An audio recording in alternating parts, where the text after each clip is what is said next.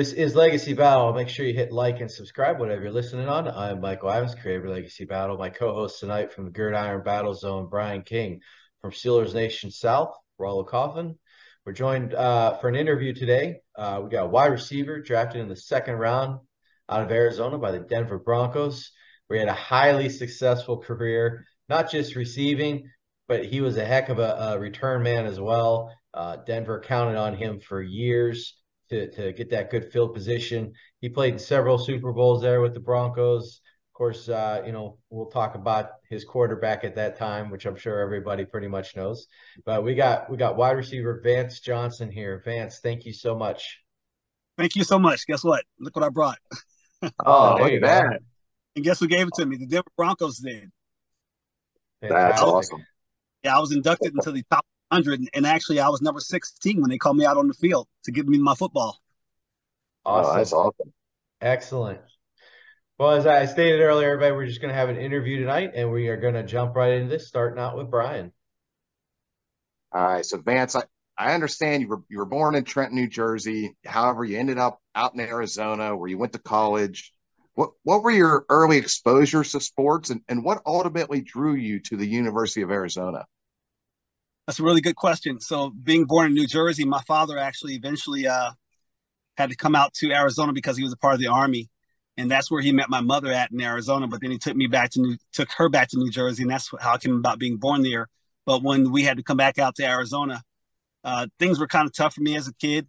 And the only time I ever had any fun or any happiness or any peace is when I was watching sports on television. And so I'd watch, you know, track and football and soccer, baseball, every sport. And so my father started telling me when I was a kid and wanted to be an athlete, well, then you can't come inside this house until you run for 40 minutes every single day. Otherwise, you can't come into your house. And so that literally, I tell my dad, I give him thanks all the time for making me always work out every single day. In fact, he would make me wake up every morning also at 5:30 a.m. to do my chores and my workouts before I could even go to school. So I give my dad the credit. And there was a whole bunch of great athletes back in those days that I used to watch on television that just really showed me who I wanted to be like when I grew up.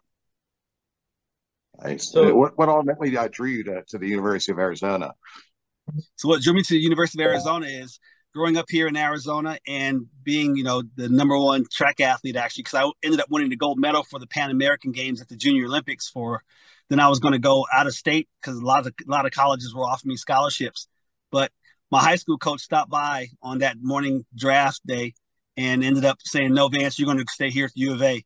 And so I decided to come here to the University of Arizona, where I said, "You know what? Maybe I need to stay close to my mom because my testimony, and I'll be getting into that a little bit, gave me proof why I need to stay close to my mother, and that's why I decided to be an athlete here." So you kind of mentioned there in college, uh, you know, the, the Junior Pan American Games. You're also an NCAA champion. Now I know that you went to the Olympic trials for the long jump. Like, had you not gone the football route, do you feel that you would have an Olympic medal in your hands right now? You know, that's interesting you said that too, because I share my testimony and I, and I kind of share with people how I actually ended up beating, beating the number one long jumper in the world. I don't know if you know this, but if you get guys get a chance, Google who won the NCAA championships in 1982. And that was the year that Carl Lewis actually, the year before, he was actually the number one long jump champion. And he was going to win that year, that year too. And I ended up actually winning. And I was a freshman in college and he was a senior in college. So I was going to have a chance actually to go to the Olympics to possibly, you know, be uh, the Olympic champion. But it was the same year that I was getting drafted. And back then, you couldn't do Olympics and also get drafted into the NFL back in those days. And so I had to choose to either go to the Olympics or go to the NFL. So I chose the NFL. And what is your message for two sport athletes out there who have to choose one over the other, much like you did? That's a really good question because I was playing baseball and soccer and basketball and football. And so I usually just want to give those kids advice to say, you know what, just do the one that you're the best at. And so whatever sport you're the best at, that's the one you want to continue to participate in. But don't give up on doing the other ones because the other ones keep you in shape. So, Vance, in 1985, you, are drafted by the Denver Broncos. Uh, some great offensive minds on that coaching staff. Uh, you got Chan Gailey, Mike Shanahan, of course, head coach Dan Reeves. Uh, the Bowlen family you know, owned the team. Uh, what were your thoughts about the coaching staff, the front office, and, and, the ownership of the of the Denver Broncos? Thanks for taking me back to that memory because you know what, I called them family. In fact, I used to call uh, my coach, my head coach, who was the coach back then, Dan Reeves. Dan Reeves. I used to call him Dan. yeah. you know what he would make me do? He would make me come by his office every morning at 5:30 a.m. so that he can show me how to be a wide receiver, and then he set me up to go hang out with John Elway off site so that I could learn how to run routes and everything. And so, you know, John Elway became one of my best friends. But and they won't share this guys on media, but guess who really was the runner of the Denver Broncos? John Elway. You know, oh, yeah. coach, he actually wasn't really the one that was running the team because Pat Bowlen gave charge to John Elway, and I'll get into that part of my testimony too and show you how Dan Reeves ended up getting fired. It wasn't it wasn't uh, Dan Reeves' fault. Hmm. You guys know that story? No. Can I share? Yeah, I'm not familiar with that one now. I can share with what happened. Yeah, yeah go, so, go for it. Yeah. Elway and I always hung out, you know, all the time, whether off the field or on the field. And one day we were having lunch, and he looked at me and said, "Hey Vance, who should be head coach next year?" And guess who was sitting behind us? Dan Reeves. Dan Reeves. Took off running because I was like, why would he say that in front of Dan Reeves? And so at the end of that year, we had to play against the Seattle Seahawks. And when we got up there to Seattle, at the end of the game, John pretended like he hurt his arm, so he couldn't go back in. So they put in the I forgot who the second team quarterback was back then, and we ended up losing. And so when we got on the bus after the game to go home, head to the airport, guess who wasn't on the bus? Dan Reeves. Wow. Because he purpose so that Pat Bowlen would fire Dan Reeves, and so he couldn't fly back out with us. And I oh, didn't oh, wow. even know. I had told the bus driver, "You can't leave until Dan Reeves get on the bus." He said, and John said, "No, never mind. Dan Reeves not going to get on the bus." And so when we got back that very next morning, I got a call because, like I told you guys, I used to have to go to Dan Reeves' office every morning at five thirty, and he said, "Van, stop by my office." He said, I got fired. That's why I couldn't get on the airplane with you guys because John told Pat Bowlen to fire me, and so that's why I can't be the coach here anymore. Uh, so really, it was John Elway. In fact, what happened just over the last couple of weeks? Who just left the Broncos? Yeah, John Elway. Yeah, John Elway. Yeah. Since he was playing. good, bro. Hey, good. Hey, Vance, you were on the field for the drive, which is one of the most clutch moments in sports history across all platforms. Uh, how confident was the huddle that you guys could drive the length of the field? And after you guys tied it up at OT, how what was the feeling like this was our game because it was such a deflating moment for the Browns giving up that drive? That's interesting you said that because that that takes me back to the memory too because I was in the huddle and John Elway was on the sideline because they were trying to figure out what plays they were going to run and we were all in the huddle talking about how we were going to lose the game but John Elway came out to the huddle. He said, "Guess what, guys? We're going to win." And so, because we trusted John Elway, we just listened to him, and he started calling the plays. And what he told me is because he knew that everybody was probably going to be covering me. He said, "Vance, I'm not going to throw you the ball one time until we get down to the end of the field, but I want you to get the middle of the field. So when you take off running, the defensive backs and the linebackers and the safeties, everyone's going to chase you." And then he would tell that receiver or running back to run underneath me, and that's who he was going to throw the ball to. And that's what he did on the drive. And so when we got down to the end of the play and we had our last play, you guys know Mark Jackson, right? Oh yeah. Yeah. So John told me they're going to double team you too, Vance. So I'm gonna pretend like I'm gonna throw you the ball, but then Mark Jackson's gonna come cut behind you. I'm gonna throw him the ball, and that's when we ended up making that touchdown. Hmm. Nice. So in fact, uh, Mark Jackson ended up spiking the ball, and the ball went over the fence, and I took off running and jumped over top of the fence and grabbed the ball. They didn't show this on the video either on television. And I took him the ball back and said, "This is going to be one of the greatest comebacks in NFL history, Mark. Why would you spike that ball?" And so he kept hundreds of thousands of dollars off that ball after he took it back to the sideline. so you mentioned Mark Jackson, of course, uh, Ricky Nattiel's out there, and yourself. You guys make up the three amigos. Uh, uh how how? Let me rephrase that. So three amigos, how did you all like bring a different aspect to the position for quarterback John Elway? First, let me start out with how we came about being the three amigos. Is that okay? Yeah, yes, absolutely. So because I was drafted the second pick in the second round, but what would be the first round now, and Mark Jackson was only drafted in the ninth round. He was my friend and we were roommates.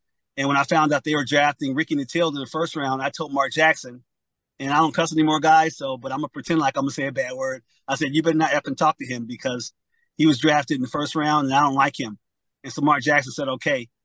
But then guess what I found out? Mark Jackson and Ricky Nattiel became good friends. And so I got really pissed off and I would cuss Mark Jackson out in our locker room every night. And one night I turned on the television and I was watching, and guess what? A movie called The Three Amigos. And right. so I just told me, you guys need to be the Three Amigos. So I walked into Mark's room and said, Mark, I need to apologize to you and I'll apologize to Ricky tomorrow because maybe we need to be the Three Amigos. So the very next morning we went out and they have an interview at the end of every practice back then. And I told the press that John Elway called me, Mark, and Ricky the Three Amigos. And then guess what? They interviewed uh, John Elway and said, John, Vance Johnson said you guys that you called Vance and Mark and Ricky the Three Amigos. And Mark and uh, John Elway looked at them like, "What? No, I did not." He said, "What are you talking about?" He said, "Maybe the three midgets because they're all under six feet tall." so we all just start cracking up laughing. But the very next day on the front page, guess what they put? Elway calls Mark, Ricky, and Vance the three amigos, and that's how we get friends. nice, nice. Wow. Hey Vance, uh, the Broncos went to three Super Bowls in four years, which is a pretty much a major accomplishment. Do you feel because you guys didn't ultimately win it in those those those times that it was a disappointment, or do you feel like, man, I played three Super Bowls in four years, not many have accomplished that? You said that because after the first Super Bowl, when we ended up losing that Super Bowl, when I came back home that day, I actually ended up in my closet and I was trying to commit suicide. I, am just got to be really transparent with you guys because I felt like we were going to win, and when we didn't win, I just wanted to kill myself. My mother had called me, and I said, "Mom, you just saved my life. I was getting ready to cut my wrist." And so, two Super Bowls later, we ended up losing all those Super Bowls, and it got really hard for me. And so, we really got depressed about it. And I'm not even sure where else to go with that, but it was it was pretty deep. But one thing I will share with you guys is what John Elway would do, and I even got proof on highlights. John Elway would in the huddle, he would call the play, and then he would tell which person he was going to throw the ball to, and he would tell them, and if you drop this so and so ball, you're going to so and so cut. Ready, break, and then we go back out onto the field and run the play. And two of my teammates ended up getting cut because they dropped passes that very year that they dropped that pass. And I won't tell you what their names were. Otherwise, you might say those that's the three amigos. wow. Well, I didn't, I didn't drop any passes because he would tell me, Vance, you better effing catch this ball. In fact, we played one play when we were inside and it was fourth down. There was only about uh, two minutes left. No, about a minute left in the game, and we, it was fourth and twenty. And John said, "Vance, I'm gonna throw you this ball over the middle of the field, and you better catch this ball, otherwise you're gonna get cut." And I ended up catching that ball, and I even showed that on my social media not too long ago. How John Elway told me that, and how I ended up catching that pass. nice. That story kind of t- leads into uh, one of my questions. Is uh, legend has it that uh, Elway had broken a couple of his players' fingers by throwing wow. the ball. Uh, does this legend does this legendary tale have any merit to it? And how hard did he throw the ball? Oh, jeez. Look at that. Elway did that to me. Oh my. look at that. Even though I got my Super Bowl ring on that one, Elway dislocated that one too. he, he five or six of my fingers. Wow. Wow. So he, he spun it like that? Yes. And guys, the people that are listening to this, we did not talk about this before this conversation. So literally, what just came out of his mouth, I just proved that he's right. Yeah, yeah, absolutely. wow. Hey, le- legends never die. You know that's. Hold on. Can you show that to the viewers one more time? One more time. First, I'll show it to you normal, but this is what Elway did to it. Wow. That's incredible. That's incredible. Wow. Man, so the Vance, I, after your pro football career was over, uh, you know, you faced some very difficult challenges, uh, substance abuse, uh, some personal family tragedies. Uh, there was a point when you really, truly hit rock bottom in your life. Um, it was then when when something absolutely incredible happened. So, could you describe the scene for our viewers and, and what exactly it was that changed your life and got you on the path that you're on today? I look forward to sharing that part of my testimony. So, in my 10 years doing my career, guys, I really thought I had it made. And by the way, I didn't get cut from the Broncos. It's just because I was leading on my addictions, I ended up actually not going back to sign the contract that I was supposed to sign. And the Broncos would even make me come early sometimes to detox me before the games and so when I was struggling in my addictions, I decided to just lean on my addictions. Now, by this time in my life, I'm on my seventh marriage. I had five marriages during my career, and I had two more after my career. And when I was leaning on my different addictions and everything, I started struggling so bad that because of the things that I did with my sexual immorality and my addictions on drugs and alcohol and my losses of my properties that which by the way seven were foreclosed on. I was being flown out to las vegas to gamble. They would take me on private jets out there and i ended up finding myself a million dollars in debt that i was struggling. And i called my mother one day and told her that i was going to die and i even had my own restaurant out there and she forced me to get in the car and take me to the hospital and i ended up oding and so they had to induce me into a 28 day coma because my body was shutting down. And on day 24, my body is shut down. And so they said the Vance is not going to wake back up. He, he's going to die. And my, my sister, my sister came out and took a deathbed picture of me. And I'm welcome. I can send that photo over to you guys. And my mother literally told the doctor, God's not done with my son. And on day 28, my eyes opened up. And when my eyes opened up, I asked if my ex-wives came to visit me and if two pastors came to pray over me and they said, Mr. Johnson, out of your seven ex-wives, those two ex-wives came to visit you, and those two pastors that you never even met came to pray over you. So what are you talking about? How would you know their names when you were in a coma? And that's when I realized that there's a spirit that lived inside of me. And then afterwards, I end up actually struggling again with, you know, over, overdosing and just relapsing over and over again. And I started screaming and crying out to God. And then all of a sudden, my phone rang one day, and it was the NFL. And the NFL said, Vance, your ex-wife said that God put it on her heart that you needed some help. And I said, I literally was just screaming and crying out to God to help me. And you guys need to help me. Please, you can, but I don't have any insurance and I'm in debt. And they said, NFL will pay for you to go to treatment. So the NFL paid for me to go to treatment and sent me out to Florida to get treatment from Colorado. And when I was out there, I was around eight or nine different NFL ball players who were also in recovery there at the treatment program. And then one day I was going to leave treatment after 13 days because I thought I had it made and I heard a voice inside of my head when I was outside, get ready to AMA, which means against medical advice. And I just heard a voice that said, "You need to go back in." And so when I went back in, they gave me a recovery Bible, and I started reading scriptures, and I started seeing how even in the book of Proverbs it says, "There's a way that seems right to a man, but his pathway leads to death." And that's exactly where I ended up on my deathbed when I was OD'd in my coma. And then there was other scripture that said that even though that Christ had to die for our sins, he cried out to the one that could save him. And the very thing that I did was cried out. And all of a sudden, well, my phone rang because I didn't reach out. I just cried out to God and my phone rang. And that's how I got in treatment. And that's why, guys, I start leaning on only my faith. And for the rest of my life, I just share my testimony about how Jesus Christ saved saved me from the bondage of my addictions. And the space that I work in now is getting people into treatment no matter where they are in the country, doing interventions. In fact, I did an intervention in 2020 that ha- has had our over a million views now. It's on the show intervention, the A and E show intervention, and this mm-hmm. the, that made God, guys. For the rest of my life, I just want to offer the hope and help the people get treatment so they can know that there's a way out of that struggle that they've always dealt with. Because it's not about the life we live now; it's about the life to come. And this is all biblical. This is not coming out of Vance's mouth, because it says the life you're living in your flesh is temporary, but eternity is waiting for us. And it says that those who live in their different addictions and sins will not inherit the kingdom of God.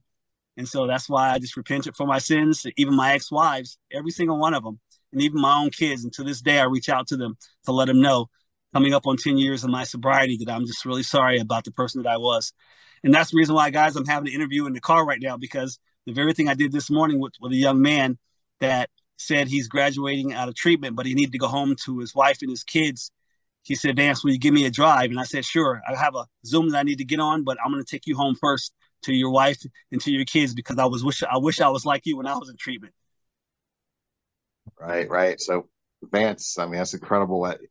Anyone that's out there listening to, to this podcast, if you could just straight up tell them something, just how you know, if they're struggling and, and they and they just want to get started, what is that first step like? What, what what would you tell them? Well, the first step I would tell people is they need to acknowledge to someone else that they're struggling and that they need help. And whether you reach out to me on social media, I have a Vance Inspires Facebook page, or you just go online and try to try, find a treatment program that'll take your insurance, then you just really need to just be transparent and open and just let people know that you need help. Because a lot of people that struggle with their addictions don't want people to know that they're hurt. So I just ask them, please just let somebody know I need help. Please help me now. I, I know part of Brian's second question there is like, you know, tell us a little bit about the ministries that you're currently involved in yeah, the ministries I do now, and I'm actually ordained minister now. I travel all over the country, and last year I spoke 48 times, even around to share my testimony. And this is just the very promise that I made. And so my ministry is just really offering the hope and help to people that are needing to get into treatment so that they can know that Christ Jesus paid the price and nailed all our sins and addictions to the cross. And so whether it's at a Celebrate Recovery program that I speak at, whether it's the high schools around the country that they allow me to come talk to, which by the way, just last week I was invited down to Nogales, Arizona, right there to the border, because a lot of kids are being used to bring the drugs from across the border into the United States and they wanted me to talk to those kids. And so I met with those kids one on one to tell them that you guys need to be really honest to your school teachers and to your parents about what people are giving you money to do. And a lot of the kids were raising their hands when I asked them, is anybody asking you to come to the borderline so they can hand something across the border so you can take it across? And they would raise their hands and say because they're giving them money. And so this is just the very promise that I made God for the rest of my life. All I want to do. And so the other promise I made, guys, because it was all biblical that the woman at the well was married five times, and Jesus said, "The one you're with now, you're not married to." I was married seven times, but I knew Jesus was telling me, "And the one you're with now, you're not married to." But the very thing she did was ran back into town and told everyone about the one that saved her. And so that's the very promise I made. And so Jesus Christ, after 33 years, ended up dying for our sins. And I just got back to Arizona after 33 years to let people know that Jesus Christ died for my sins too. That's my favorite scene from The Chosen. I don't know if you watched that show or not, but that was one of my favorite scenes at really? season one there. Oh yeah, yeah, yeah. A lot, a lot of times I wear the chosen hat on this show. Um, but uh, yeah. Anyways, I thank you so much for coming on and, and sharing your story, and thank you for what you're you're doing for those in need out there. We we appreciate all of that. Thank you guys. And what, what's your ministry? Because I'd love to, if you ever want me to, to do a promotion for you guys, so I can share on social media, so people will start following you guys. Oh yeah, I'll I'll I'll get that to you after we're done here for sure. So yeah, I appreciate that. Uh, I remind everybody too, make sure you hit like and subscribe. Uh, okay. Whatever, whatever you're listening on, we appreciate that, and uh, we thank you everyone for joining us, and and we'll see you all next time. So have a great night.